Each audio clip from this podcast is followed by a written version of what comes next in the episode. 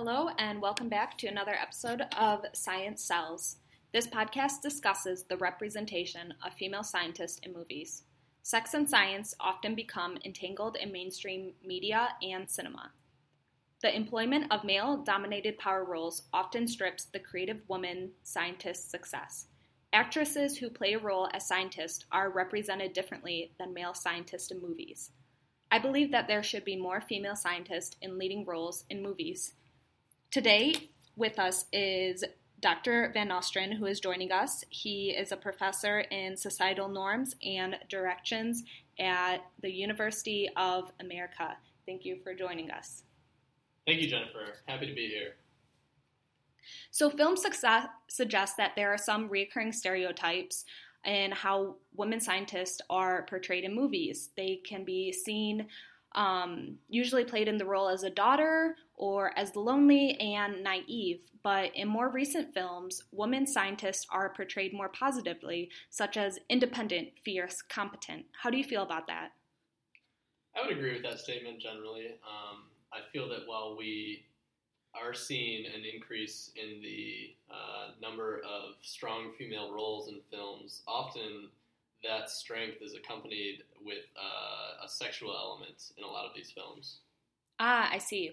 Well, today we will be exploring the most common issues in representation of female scientists. We will be discussing three movies where female scientists are the main character and discussing two articles. One is written by Jocelyn Steinke and another is written by Eileen Pollack. The movies are the 2011 Thor, the 2013 Star Trek Into Darkness, and the 2009 movie Avatar. The first one is about an astrophysicist named Jane Foster, played by Natalie Portman in Thor. Have you seen this, Dr. Van Nostrand? I believe so, yes. Well, in the movie, Thor teaches Jane about the nine realms in the universe in one clip.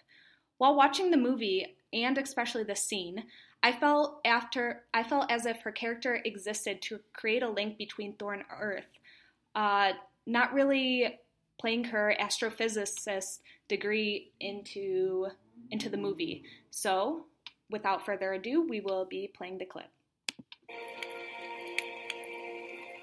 I come up here sometimes when I can't sleep, or when I'm trying to reconcile particle data, or when Darcy's driving me crazy here a lot, actually, now that I think about it. I'm really glad you're safe. You've been very kind to me. I, I've been far less grateful than you deserve. Well, I hit you with my car a couple times, so I think that kind of evens things out. Perhaps I had it coming.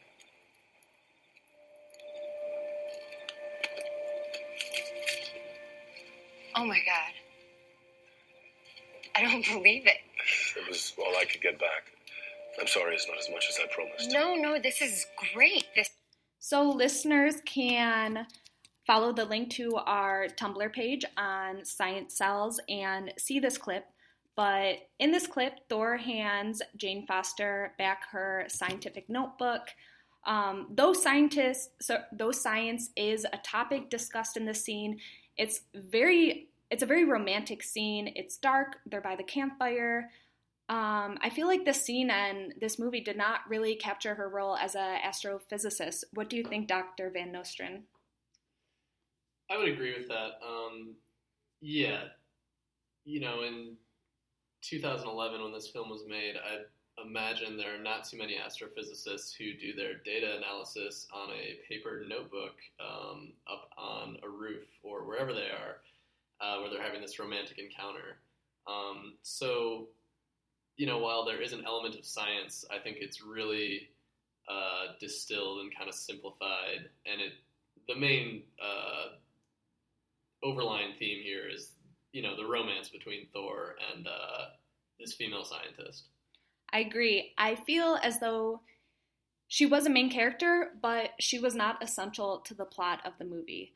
I would like to read a quick interview um, by her where she says the struggles they had and the way they, they thought. I was like, what a great opportunity in a very big movie that is going to be seen by a lot of people to have a woman as a scientist. She's talking about scientists like Rosalind Franklin, who discovered the DNA double helix, and other scientists. Um, she also goes on to say, because in the comment, comic, she's a nurse and now they made her an astrophysicist. Really, I know it sounds silly, but it is those little things that make girls think it's possible it doesn't give them a role model of, oh, I have to dress cute in movies.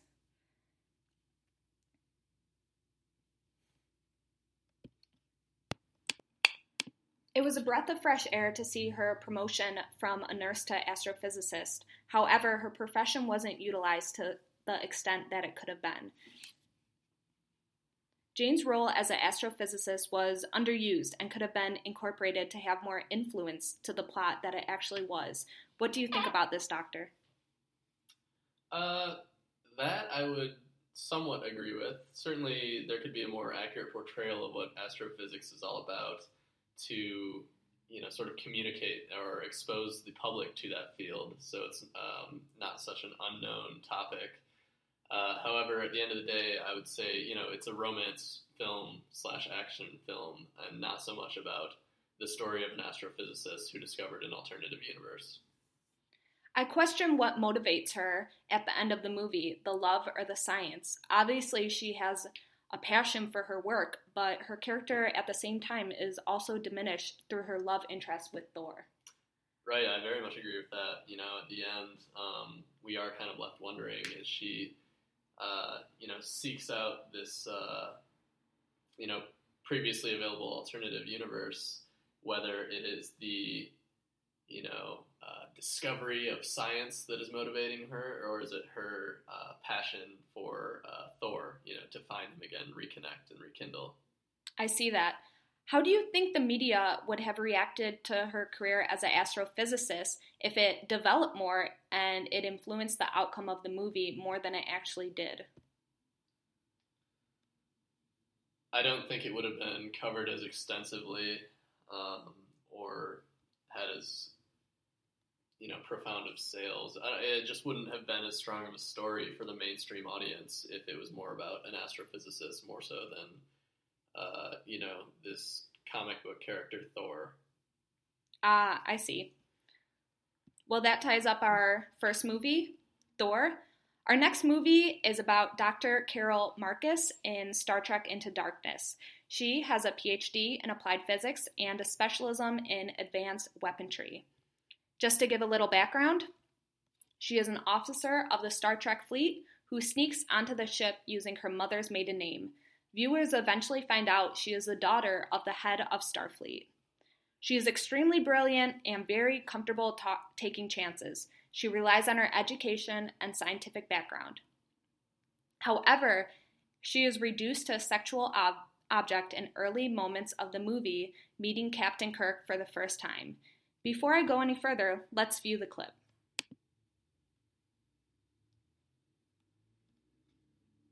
Just turn around. It's too dangerous to try and open one of these torpedoes on the Enterprise, but there is a nearby planetoid. I can open one up there, but I will need some help. Turn around. Now. Listeners can again go to the Tumblr page on Science Cells and view this clip. But it was essentially Dr. Carol Marcus undressing and Captain Kirk turning around. She is completely unnecessarily uh, half dressed. I mean, I just feel like it's a very unnecessary part to include in the movie. It is a short scene and was implemented for humor, but why? Yeah, you know, so this is a film I haven't actually seen, but I would agree, uh, based on that scene, that um, it certainly hints at some level of sexual tension between herself and uh, Captain Kirk, and I don't think you would see that in uh, you know films where there's a male scientific role. Do you think female scientists are added as a sexual a sexual object to alleviate boredom that may be associated with science to the mainstream media? Certainly, um, I think for uh, lay people that you know science is you know very intimidating and kind of an unknown topic, and you know rather boring, not something they're willing to invest their time to um, you know fully understand. So in a way, creating a female scientific role adds um, kind of a sexual twist on what would normally be a boring component of the movie plot. I see. Well, it's nice to have a similar perspective. In the next part of our podcast, we will be talking about Dr. Grace Augustine. She is an exobiologist in the movie Avatar. Dr. Van Nostrand, have you seen this movie? I have. I enjoyed the film very much. Great. I think Grace's character is a fantastic representation of a female scientist in STEM. In the first few moments of her first appearance in the movie, she is called a legend, and the audience is informed that she wrote the book Pandoran Botany. She is fierce and smart with a little bit of a temper. Though she is well respected, she is patronized by Parker Selfridge, the head administrator of the RDA on Pandora. Let's take a look at this clip showing her extensive scientific background and knowledge of Pandora and the Na'vi race. In this clip, you will see that her passion for science completely is disregarded and serves more as a good laugh to Parker. You say you want to keep your people alive? You start by listening to her. Those trees were sacred to the Omaticaya in a way you can't imagine. you know what? You throw a stick in the air around here, it's going to land on some sacred fern, for Christ's sake. I'm not talking about some kind of pagan voodoo here. I'm talking about something real, something measurable in the biology of the forest. Which is what exactly? what we think we know is that there's some kind of electrochemical communication between the roots of the trees, like the synapses between neurons. And each tree has 10 to the fourth connections to the trees around it. And there are 10 to the 12th trees on Pandora. Which is a lot, I'm guessing. It's more connections than the human brain. Get it? It's a network. It's a global network, and the Na'vi can access it. They can upload and download data, memories, at sites like the one you just destroyed. Yes. What the hell have you people been smoking out there? They're just goddamn. In this scene, Parker is focused on human greed and his own financial endeavors. His power outweighs her voice. What do you think about that? Uh, yeah, I think that was an excellent scene and uh, speaks to a lot of issues that can apply be applied currently. Um, you know, Parker. It seems like he sort of disregards concepts that are beyond his comprehension, and um, you know, kind of while there might be a role of uh, or an element of patriarchy in how he just disrespects this uh, expert in the field, that being Dr. Grace Augustine. Um, I think it speaks more broadly to, you know, how people who don't have a lot of exposure to basic science and new ideas are somewhat fearful of them and sort of just slut them off and laugh at them. I think that's epitomized in the way he asks, uh, "What are you people smoking out here?"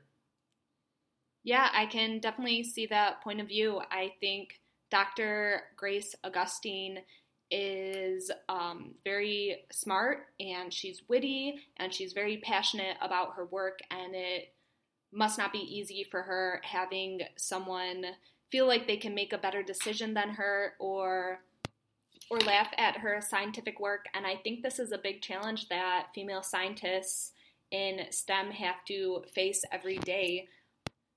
So, in the next part of our podcast, we will be discussing two articles. The first one is by Jocelyn Steinke, and she wrote about women scientist role models on screen.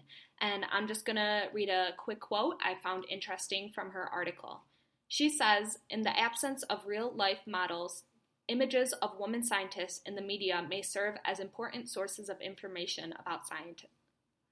Children who have little access to the world of science may construct an understanding of the role of women in science based largely on these images.